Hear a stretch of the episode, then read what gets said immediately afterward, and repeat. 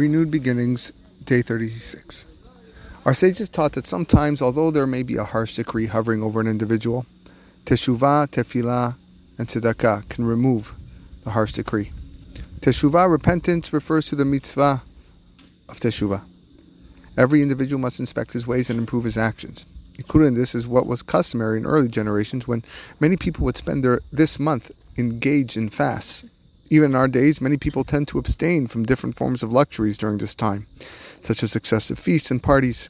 One should certainly not be involved in all sorts of random entertainment activities, for these days need to be completely sanctified to Hashem. With regards to prayer, prayer refers to praying fervently before Hashem with a broken heart and even with tears. If one merely pays attention to the words of the various tefillot, he will immediately feel a deep connection to these ancient and holy words especially during the Amidah prayer.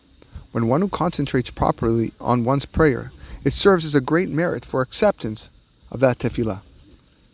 If Hashem prepares one's heart to concentrate on one's prayer, this is a sign and merit that one's tefillah will be answered. Charity, the mitzvah of tzedakah, which one should engage in joyously during these days. Unless one is donating the charity funds immediately, he should take care to always say bli neder when making a pledge or commitment, so as not to transgress the sin of vowing and not paying, God forbid.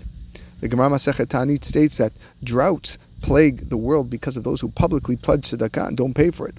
One is punished measure for measure, for one's livelihood is likened to clouds and wind, which are indicative of the rain about to begin to fall. However, it will all end in losses, so therefore be very careful about this matter.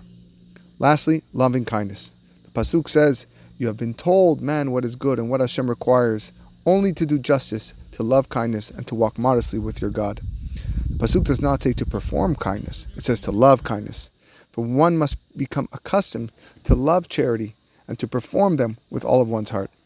Maran HaChida recounts in his Sefer Kiseh David that once Hagaon Harav David Yitzchaki, chief rabbi of Jerusalem, was in dire financial straits and as a result borrowed a gold coin from another individual. Rabbi David put the coin in his pocket and continued on his way. And suddenly a poor man came up to Rabbi David and asked for charity. Rabbi David, who had forgotten that he had the gold coin in his pocket, reached into his pocket, pulled out the gold coin, thinking it was a penny, and gave it to the pauper.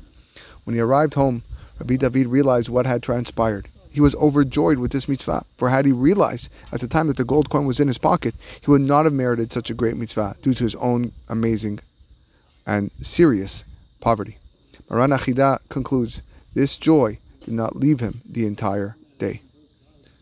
So therefore, teshuvah, tefillah, and tzedakah, repentance, prayer, and charity, yes, can remove harsh decrees.